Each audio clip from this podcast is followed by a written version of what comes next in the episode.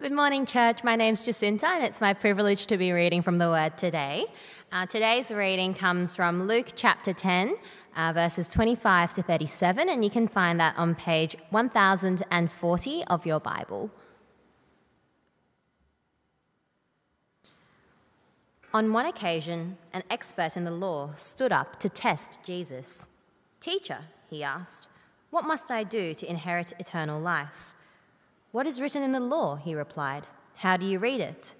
He answered, Love the Lord your God with all your heart, and with all your soul, and with all your strength, and with all your mind, and love your neighbor as yourself. You have answered correctly, Jesus replied. Do this, and you will live. But he wanted to justify himself, so he asked Jesus, And who is my neighbor? In reply, Jesus said, A man was going down from Jerusalem to Jericho when he was attacked by robbers. They stripped him of his clothes, beat him, and went away, leaving him half dead. A priest happened to be going down the same road, and when he saw the man, he passed by on the other side.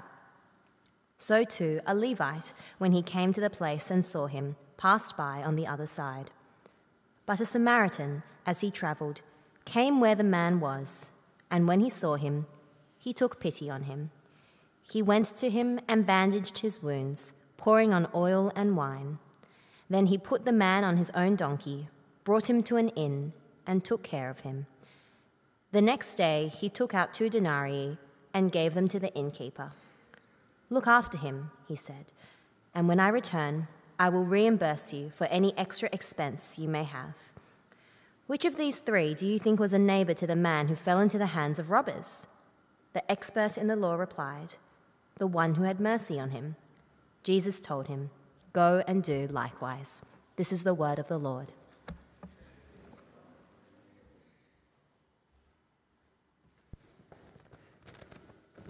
Good morning, everyone.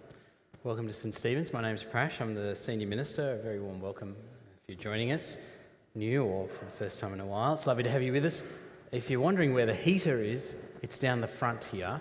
Um, uh, see, I know how Anglicans sit, you see. Um, we, we didn't do it, for those who are online, we didn't put it down the front to lure you all to the front of the building. But just uh, we thought we'd try it this week to see if it uh, keeps the, retains the heat better than putting it at the back near the doors. So we'll just see how it goes. You can give me your feedback later. Although I did, as I said to someone else, I don't control the weather or the rain, uh, the, t- the temperature. So don't blame me for the cold.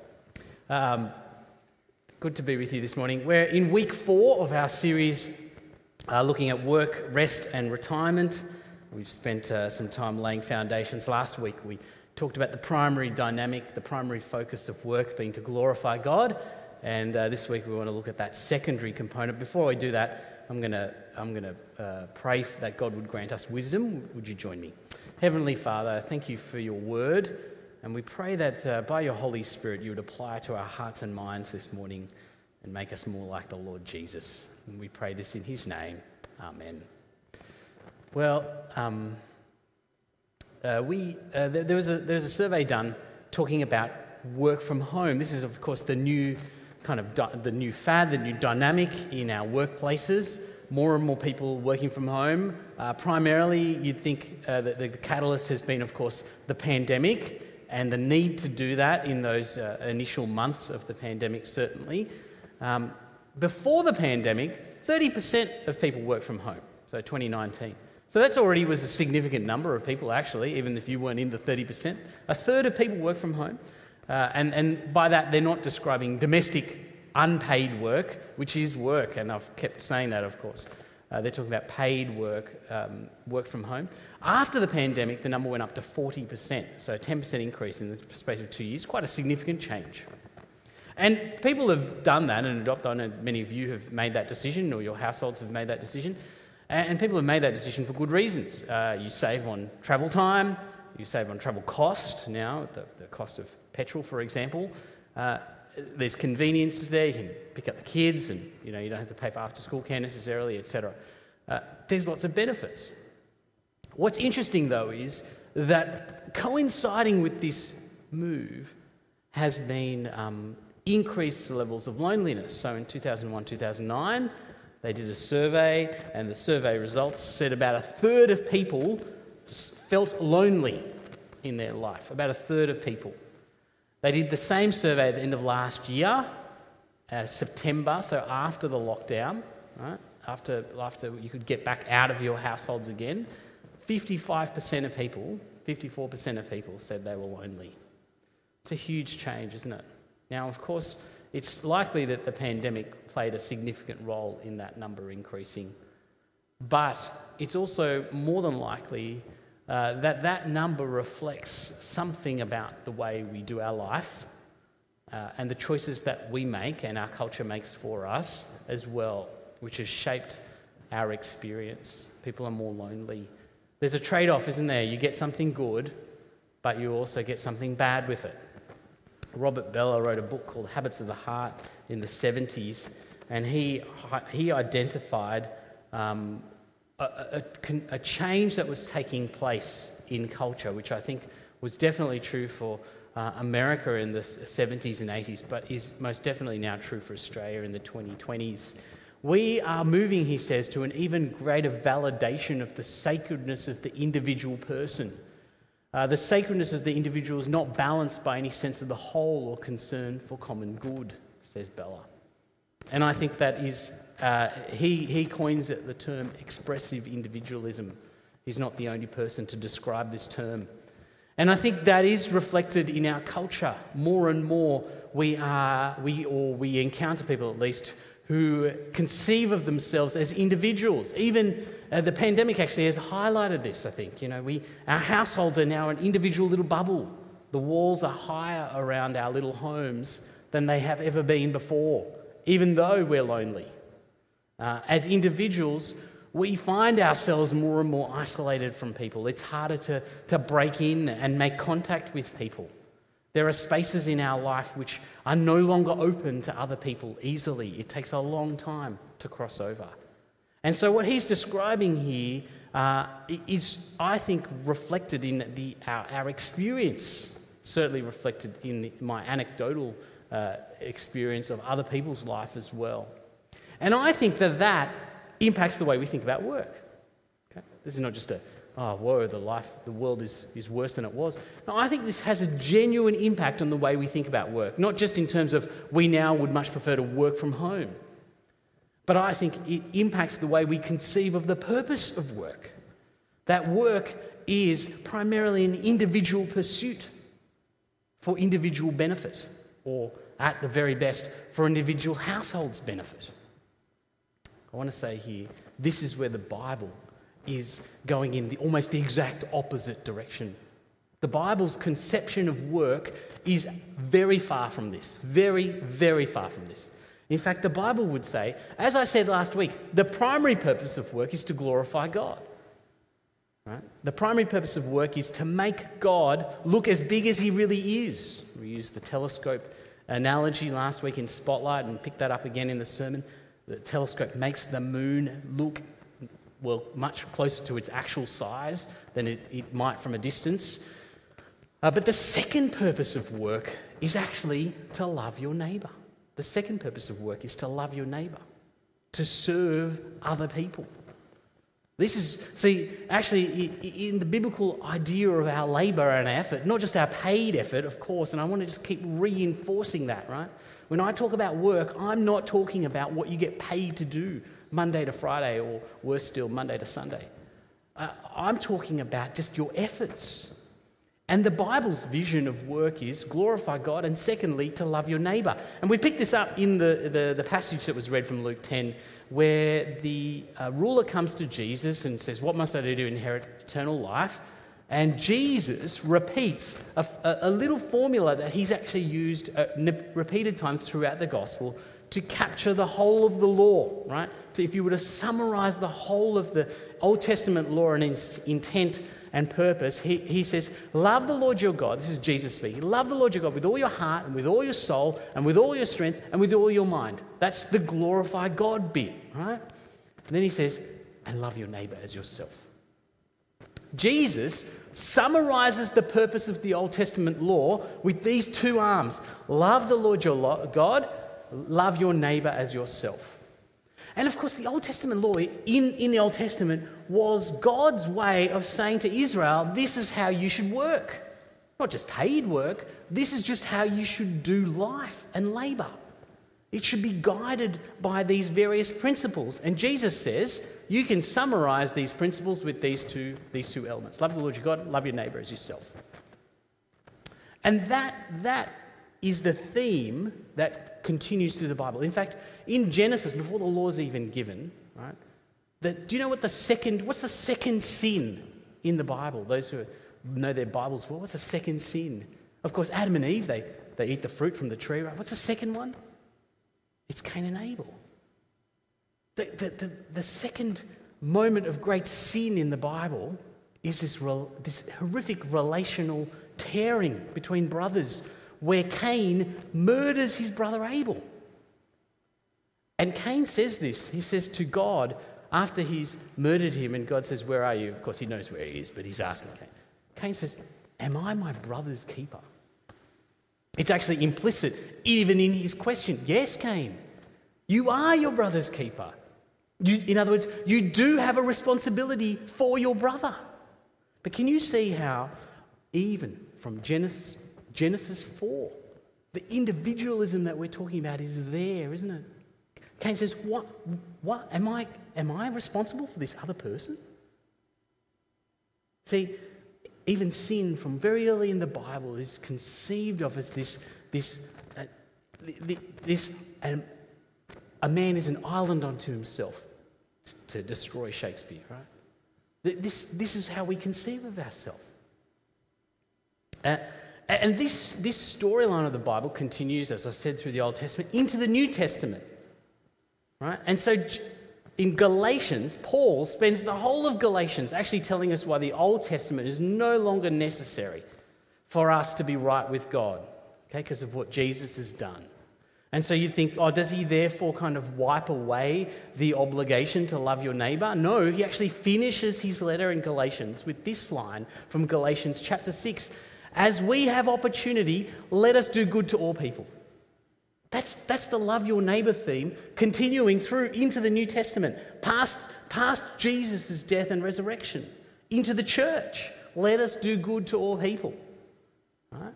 But do you see how, actually, interestingly, the New Testament always does this? It takes a principle from the Old Testament and sharpens it, right? Brings it into, into focus. And this is the focus, he says, especially to those who belong to the family of believers. So, Paul is saying there is this kind of universal shape to people's work, which is to love your neighbor. But those people shaped by the gospel, those people who follow the Lord Jesus are to do this, their work is to be particularly shaped towards the church, to God's people.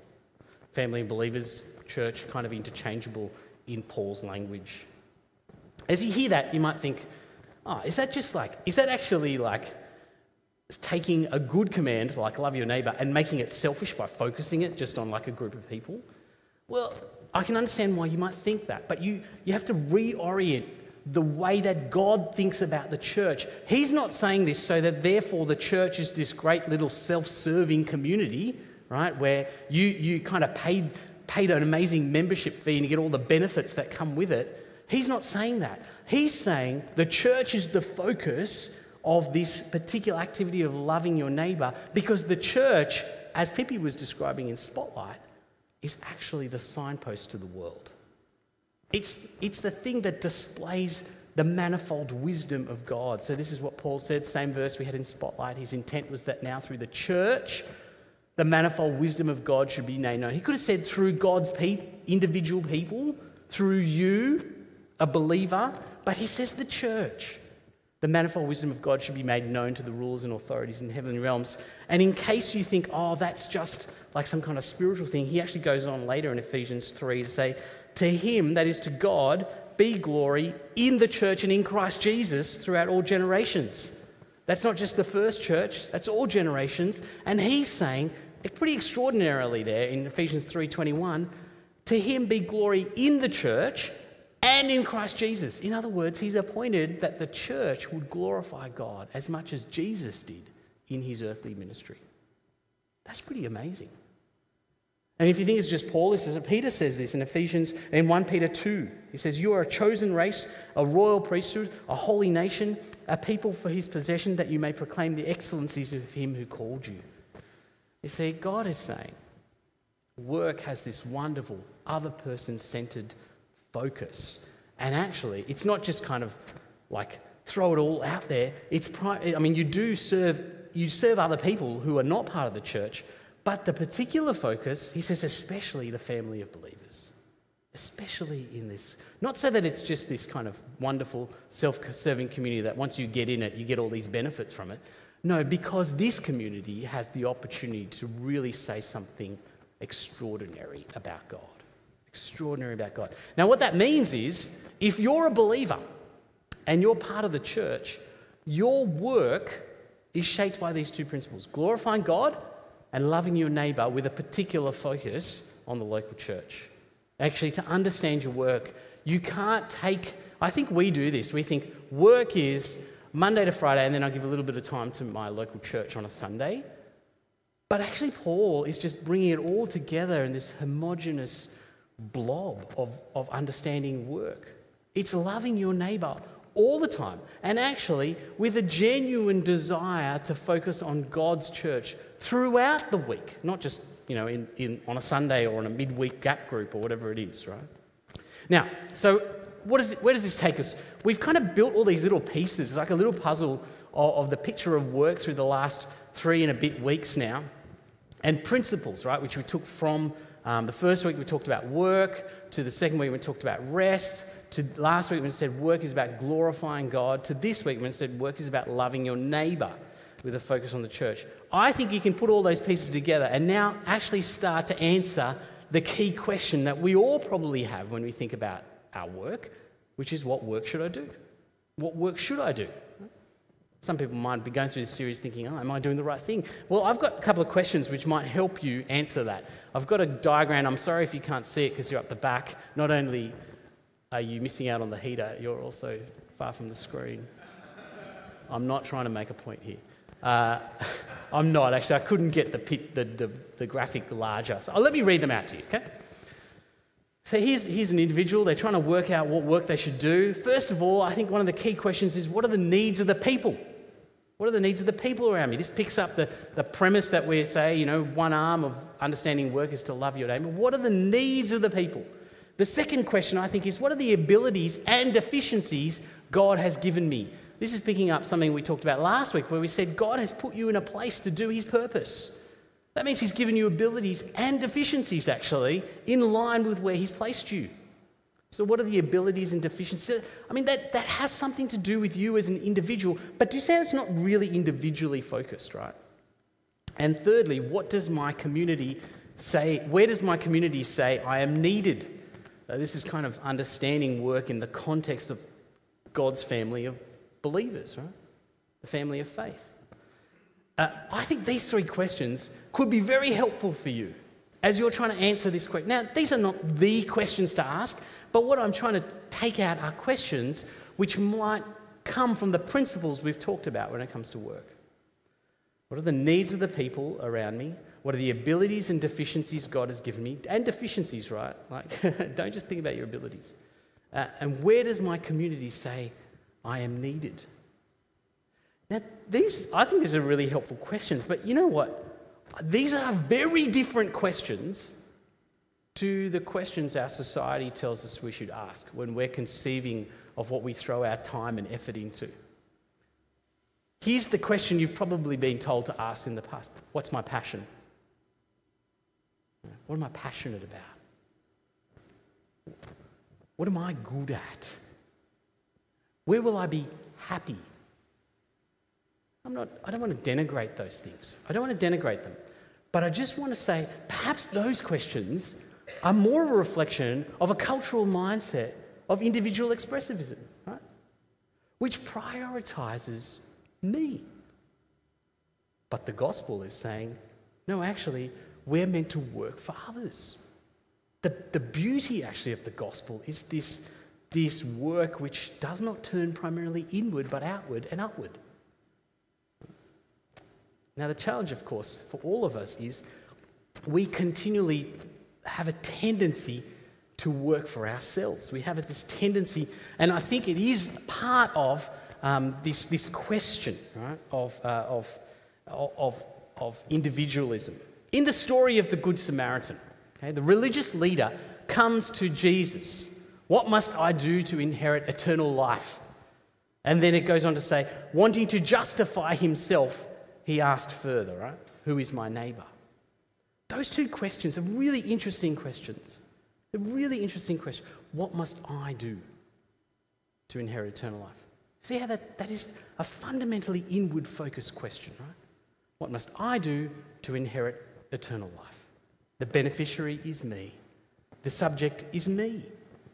It's, very, it's, it's interesting because we think, I'm, I'm saying individualism, expressive individualism is this kind of thing that's developed over particularly the last 50 years of our culture, but maybe not. Maybe it's just something that's built into us. Our, our general inclination is to turn inward, as Augustine said. And then wanting to justify himself. In other words, wanting to make his life worthwhile, weighty, valuable. Reminds us of our tendency to make work ultimately a, a personal value um, a, a process. You know, we, we go to work to find our value and our worth, to justify our existence and our place. They're two great questions. And in response to these questions, Jesus teaches like the opposite story of the Good Samaritan. Quick recap is, is there's a, man who's beaten on the road to Jericho. It's, if, you, if you know the story well, you'll know this is a pretty dangerous road. Uh, two Jewish religious leaders walk past, a priest and a Levite. These are kind of guys who should know the, the, the shape of the law very well. They walk past, they see him. Perhaps they're, they're scared. It's a dangerous road. Stopping might open them up to, um, to being beaten and robbed themselves. Uh, perhaps they just don't want to be ceremonially kind of tainted. Some, you know, a, a, man who's bleeding and wounded, there's lots of bodily fluids in the Old Testament law that would have, would have put them out of action for a few weeks in terms of ceremonial cleanliness. Uh, either way, they keep going. Head down, they just keep going. Then the Samaritan turns up. Now, the Samaritan is the enemy of the Jews, right? These are the people that the Jewish people always said aha, they've got their relationship with God wrong. They, they've gone their own way, done their own thing. But this Samaritan stops, sees the man, crosses over to the other side, we're told, binds up his wounds, takes him to an inn, and pays for his care. I mean, this man, because of the nature of his wounds, if he doesn't die on the side of the road, is probably going to be under such enormous financial burden. He's going to be enslaved by the cost of recovery. It's, like, it's like getting sick in the US and not having health insurance. Um, he, he, he's, he's going to be overwhelmed by this. But the Samaritan, he, he pays for him. He pays out of his own pocket to ensure that this man is not enslaved before he leaves. Two denarii, a very significant sum to ensure that this man is adequately cared for. Jesus says, Go and do likewise. He's raising the bar here, isn't he? He's saying, This is what it looks like to love your neighbor. It looks like crossing over to the other side. It looks like not just dropping a couple of bucks in their bucket as you walk past them. It looks like not just crossing over, but getting down on your knees and binding their wounds and then paying out of your own costs to free them. You know, we think Good Samaritan, I mean, we have, we have social welfare organisations named after this parable. And our interaction is to put a piece of clothing in the bin. That is not the Good Samaritan. That's not the challenge of this parable. Jesus is teaching this parable to raise the bar on what it looks like to love your neighbour and who your neighbour is. He's saying, You go to the person who you least want to be with and you care for them in a way that is deeply costly. And of course, in the context of what Jesus is saying, the wounds that we're meeting are not just physical wounds either, but of course, the deep spiritual wounds. In fact, I think sometimes it might be easier for us to bind spirit, uh, physical wounds than it might be to bring the gospel to people who have spiritual wounds in our culture. It might be easier to put money or even time into caring for someone who's physically, physically hindered and leave behind their spiritual need. But that is equally costly to bring the gospel to them, walk with them on the path. You know, sometimes for someone to come to faith takes two, three, four, five years of just being with them, answering their questions, going to courses with them. That is crossing over. That's what it looks like to love your neighbour, says Jesus. It's such a high bar. And I think as we think about that, we realize this is, prob- this is challenging for us. It's challenging because we tend to be individuals and we tend to overlay on work personal worth and value. And these two things affect us. Tim Chester, English guy, wrote this great book called A Busy Christian's Guide to Busyness. I think we should all read that. That's, that's like our key word repeated twice in the heading, right? Um, I think this, he, in, this chap, in one of his chapters, he articulates how the gospel and Jesus' teaching actually is meant to invert the way we think. So he says, This is how we normally make our decisions. Oh, let me read the boxes out to you if you can't read them. He says, We start with a vision of the lifestyle that we want. And I think what's challenging here is you'll see that this is a problem not for just the people out there, but for us in here, okay? He says, We start with a vision of the lifestyle we want. And so we pursue a job that will fund that lifestyle. And then we purchase a home that goes with that job, right? And then we'll say, Oh, what church will I go to? What group of believers will I invest my life with? And finally, we ask, how will I serve? It's great because, I mean, if we're thinking about the, the biblical vision of work and the place of the local church and God's people in that, do you see how that has subtly moved down the priority list in our thinking? Okay. Now, I don't know about you, but I look at that and I think, that's close to home. Chester actually says, no, no, now here's, here's the thing. Here's the teaching point. He says, actually, the gospel inverts this. You literally just flip the, flip the boxes around. He says, you start with how you're meant to serve. You start with that. And then you find a group of people, God's people, to serve. And then you work out the home you live in. And you work out the job that you need to, to facilitate that and make that happen. And finally, you understand the kind of lifestyle that you're called to.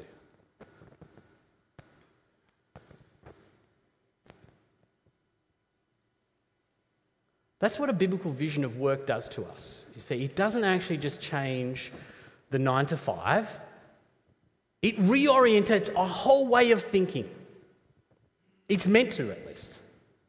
And it's not just and of course, if we're, if we're individualistic, this is a very hard challenge because what we're prioritizing in these, these early boxes are things which do not benefit us. Right? This is challenging. But I said to you, it's not just our individualism that it affects, it's our understanding of the worth and value of work. I remember when I was writing this sermon the first time, that week I happened to be on the bus and I looked out the window and I saw this young mum with three kids. This is not my wife, by the way, even though the, the, the, um, the family shape is now the same. At the time, it wasn't. Um, this young mum, she had one kid in the pram who was screaming. She had another one who's dragging her arm, and another one who's about two metres behind as they were kind of walking up this hill on a fairly warm weekday afternoon. It's funny how things kind of repeat in history, actually, because um, I've seen that happen in our own family now, too. You know what? I pitied her. I, felt, I felt such pity for her. But you know what? She's not to be pitied. She's not to be pitied. What she's doing is, is some of the most glorious work that's available. At the heart of that is just single minded service to people who can't pay it back. She's not to be pitied. The only reason I'm pitying her is because my conception of work is all about what's her worth and value in this moment. And I think, I've got to say this, if you're a young parent, or if you're a, if you're a, if you're a grandparent, a parent of young parents,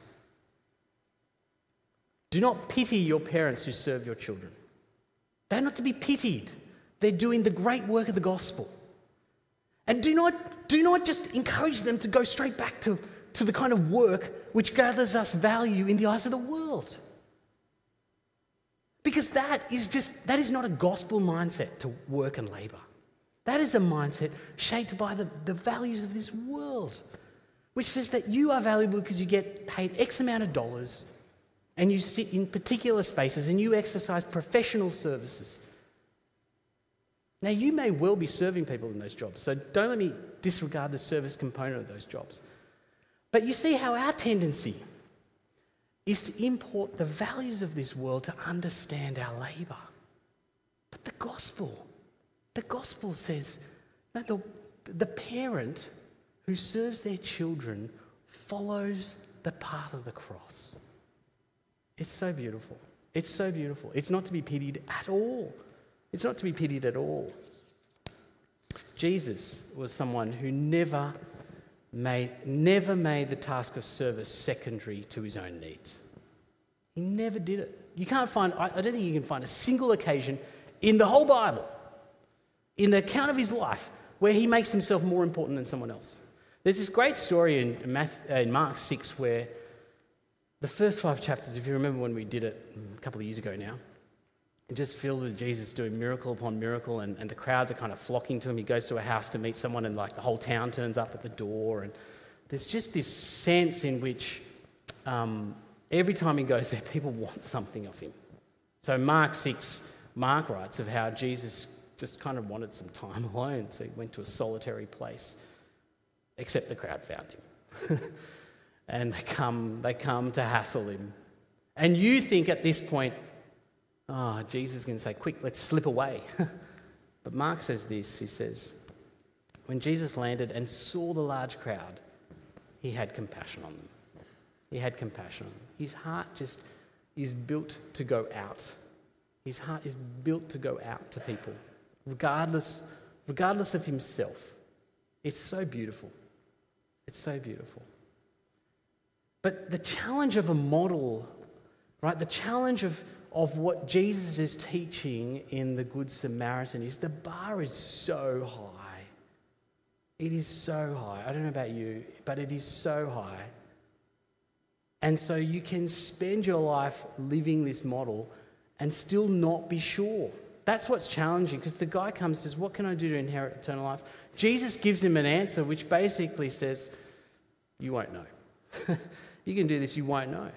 It's a little moment at the end of the, the movie Saving Private Ryan. You know, it's like, the, it's, it's all fictional, but Private Ryan is this young guy, his brothers are all killed, so they send a battalion off to, a little regiment off to find him, travel throughout Europe, you know, France to find him, and as they go, each of the members of the regiment get picked off until they finally, they locate him, right? Tom Hanks is the main character, the head of the regiment. And um, they save him. But one of the last moments in the battle, the, the, the penultimate, penultimate scene, is Tom Hanks' character dying. He's like one of the last in the regiment to die. Private Ryan, played by Matt Damon, he's trying to save his life. It's pretty evident he's going to die. And Tom Hanks says, Earn this. Earn this. Earn this. Earn this. All that this has been done for you, right? You think, oh, wow, okay. The, the movie started actually in the, the, um, the cemetery in Normandy, and it comes back to this cemetery again. And there's the old man. He's actually the old Ryan. He's at the, he's at the tomb of the, the captain. And he's never sure. He's lived to like 90, but he's not sure if he's earned it. This is the problem. This is the problem with the story of the Good Samaritan, actually. You're never sure if you've earned it. And you know, even if you've worked really hard, I think the reason we're never sure is because our hearts betray us at times, don't they? As good as our service, I was really interested with the election result this week, or yesterday. It felt like an election result which was all about a common good climate change, right? But maybe it was just because suddenly climate change affected us. Maybe we weren't voting for the next generation, we were just voting hoping that next year the rains would stop and there wouldn't be a bushfire. Even when we're doing something that on the surface looks laudable, our hearts are so mixed. Peter says, offer hospitality without grumbling because he knows that that's what we're doing in our hearts. You know, we're serving, but our hearts are mixed. And the challenge, of course, with that is that it means you come before the Lord on the last day, and the question of what must I do to inherit life, eternal life, and He'll say, You did all these things, but look at your heart. No, the Good Samaritan, it's interesting. Jesus on one level, he's teaching this story to raise the bar and to show us the level, that the vision that God has for his people. This is what God's people are meant to look like. This is the kind of life he wants to see in his people. But Luke then takes this story and he puts it in his account of Jesus' life as Jesus is going to Jerusalem. In fact, a couple of verses before it, Luke says, Jesus set his face to Jerusalem. In other words, Jesus looked to the cross. He set himself for the cross.